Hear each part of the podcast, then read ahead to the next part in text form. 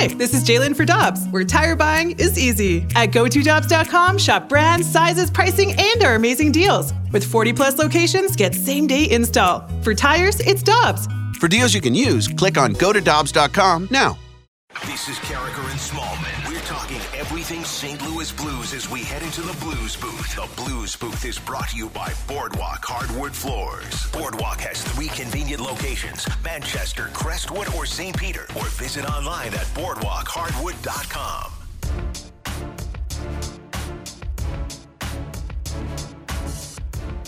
We always enjoy talking to the Hall of Famer, Bernie Federko, who joins us now on the Brown and Crouppen Celebrity Line on one oh one E S P N. Michelle Smallman, Randy Carricker. Good morning, Bernie. How you doing? Randy, I'm doing great, thanks. What happened last night when the Blues took on the one thirteen to one Coyotes? How did the Blues lose to them? Uh, it's kind of hard to believe, Randy, but you know what? It's the National Hockey League, and uh, if you don't show up in the right frame of mind, uh, anybody can beat you. I mean, the Coyotes, yeah, they've struggled all year long, but uh, you know what? They're going to eventually win some games, and one of those games was last night. Uh, I don't think the Blues really had the emotion that they uh, probably should have had, and maybe didn't take the team uh, as, as serious as, as they should have, and consequently, it cost them. But, I mean, I, I give the Coyotes a lot of credit, though, Randy. They played Uh, very hard, like they, uh, they. I think everybody expected that, and, and you know what? Special teams. They scored a couple of power play goals, and uh, they've not been able to do that all year, and they did it last night, and that's why they won the game. Bernie, Torrey Krug said after the game that they played stupid at at times last night, and you heard Craig Berube saying that the team didn't have a sense of urgency. How do they correct that? Is that something that needs to come from Craig Berube, come from their head coach, or is that something the players have to do themselves?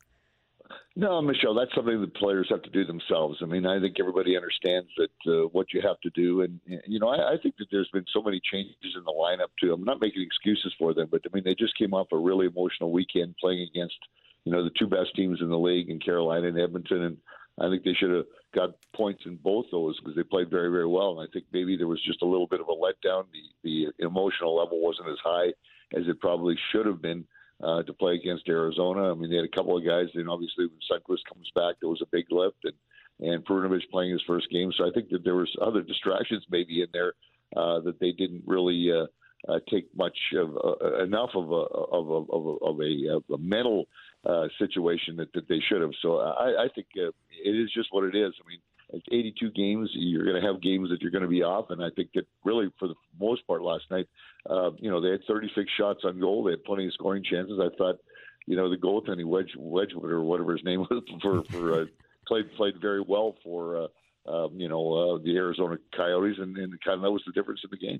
Bernie, you've played on teams that have made dramatic personnel changes, and it actually kind of is a, a pretty dramatic personnel change because most of these players, many of these players, haven't played with Sundquist, and almost none of them have played with a guy like Perunovich, and you're playing without Braden Shen. Is there a, a time frame in which a hockey team, when you have turnover like that, has to develop a, a level of chemistry? Yeah, I think so, Randy. I mean, they know each other well, but I mean, I think for Sundquist especially, I mean, uh, to come back after surgery, and I mean, he missed training camp, he, he, no, no, no preseason games. I mean, all you do is practice with the guys, and all of a sudden you're thrown in, in, in a real live game where everybody is already in, in, in mid-season form already. You know, we're fifteen or sixteen games into the season, so everybody's already in mid-season form, and, and he's just kind of starting all over again. So, I mean, t- last night was a tough night for him, and uh, for Perunovich, I mean, just the excitement for him, the emotional level was great for him. Um, but uh, it sometimes does take, uh, you know, away from the rest of the team because everybody's kind of watch stands around and starts watching instead of participating. And uh, I, I don't think it's just a matter of getting the chemistry. I mean, the chemistry's there on this team, and there's lots of, you know, pieces that can be mixed and matched. And I think that's uh, something that uh, is a very much an advantage for Craig Berube because he can continue to, to change lines and do things that he needs to do. But at some point in time, I think we need to see a guy like maybe David Perron and Ryan O'Reilly back together. And, and when you got those familiarity parts that, that have been there. I mean, but Shen obviously is a part that's, that's really missing. But uh, you're going to go through that during the course of the season. And I think we're watching it with every team right now that's coming in. It seems like everybody's got a couple of guys out for COVID. Uh, everybody's got injuries, so I, I think there's going to be a, a lot of turnover during the entire season, and I think you're just going to have to learn to deal with it. Bernie, you mentioned Scott Perun- Perunovich making his N H L debut last night. What did you see from him in his first game with the Blues? I think he was fine. I mean, he is a is a small guy and he's a small defender, but I think his his really his uh, positive part of his game is, is the way he plays offense, the way he thinks, the way he skates. And uh, I didn't think he was out of place by any means last night. I mean, he uh, uh, played what almost three minutes on the power plays.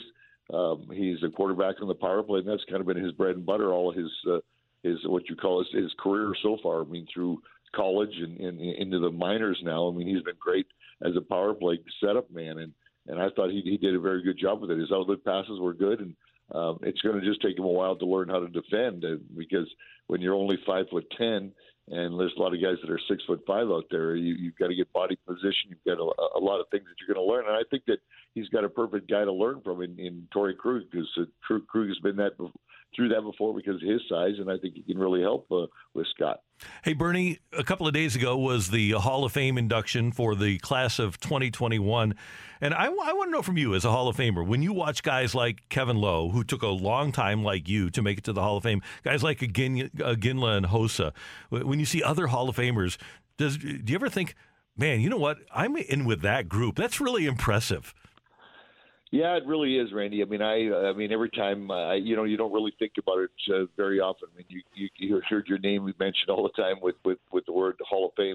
So it's it's it's, it's very much an honor. But uh, you know, every time uh, the uh, induction ceremonies come up every year, just listening to the speeches and just watching it on. Yeah, I'm still um, have to pinch myself each and every year, and it's it's it's a really special thing. And I love listening to what the guys have to say, because it is it's a It's a journey. You don't. It's something you never expect when you get the call. Um, you're, you're you're over. It's overwhelming, and, and uh, um, just to hear what they, they have to say, and just to remember what I had to say. It's it's it's really a special time. Bernie, Jordan Cairo is such an exciting talent. He has turned into must-see T V. When you watch him play, what do you think that he can be? Well, he just. Uh, I mean, he's very exciting, as you said, to watch. I mean, he's just got such a high skill level because he's quick. Um, he's got great moves. He's got great hands and great puck sense. So I mean, it's just fun watching him play. I mean, I, um, I it just it's a testament to the to the scouting of the Blues.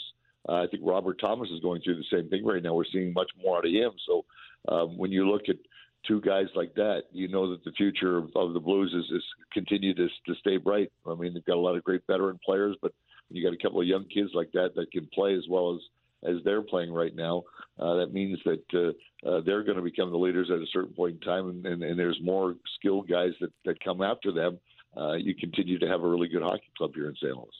Bernie, last thing from me, the schedule kind of opens up for the Blues here. They've got San Jose tomorrow, Dallas at Dallas on Saturday, then Vegas comes in, but then Thanksgiving week at Detroit, not great, at Chicago, not great. What's your confidence level in this team being able to go on a little bit of a run here? Well, I mean, they certainly should, but I mean, it's. I think last night proved that it's it's really hard to win if you're not uh, if you're not in the right frame of mind. If you're not in, if your compete level is not is not as high as it should be. Uh, if you, even if you're the better team, that doesn't mean you're going to win. So uh, this is a grueling part of it, Randy. I th- I think that even though they're the, the teams that they're playing are, are not maybe the, the best teams in the league, but when you're playing every other day, I mean, they've got what Thursday, Saturday, Monday, Wednesday, and then the day off for Thanksgiving, and then they play actually Friday and Saturday, an afternoon game in Chicago, and then, you know, right back here at home on Saturday against Columbus. I mean, that's a tough little stretch. So, um, you know, Chicago's playing much better after they made their uh, coaching change. Detroit is playing much better, especially at home.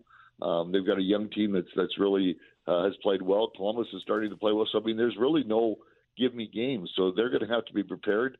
Um, when I look at them on paper and the way they can play and where they're capable, what we just saw this weekend, and just the talent they have on this team, um, they can. The sky's the limit. I mean, there's no question that, that I, I think that the Blues are one of the top, uh, you know, four or five teams in, in the entire Western Conference. So, um, you know, we haven't seen much of the East yet, so we're not sure what's going on there. But uh, they, you know, it, it, it's on the plate for them. They, they, I think they have to decide.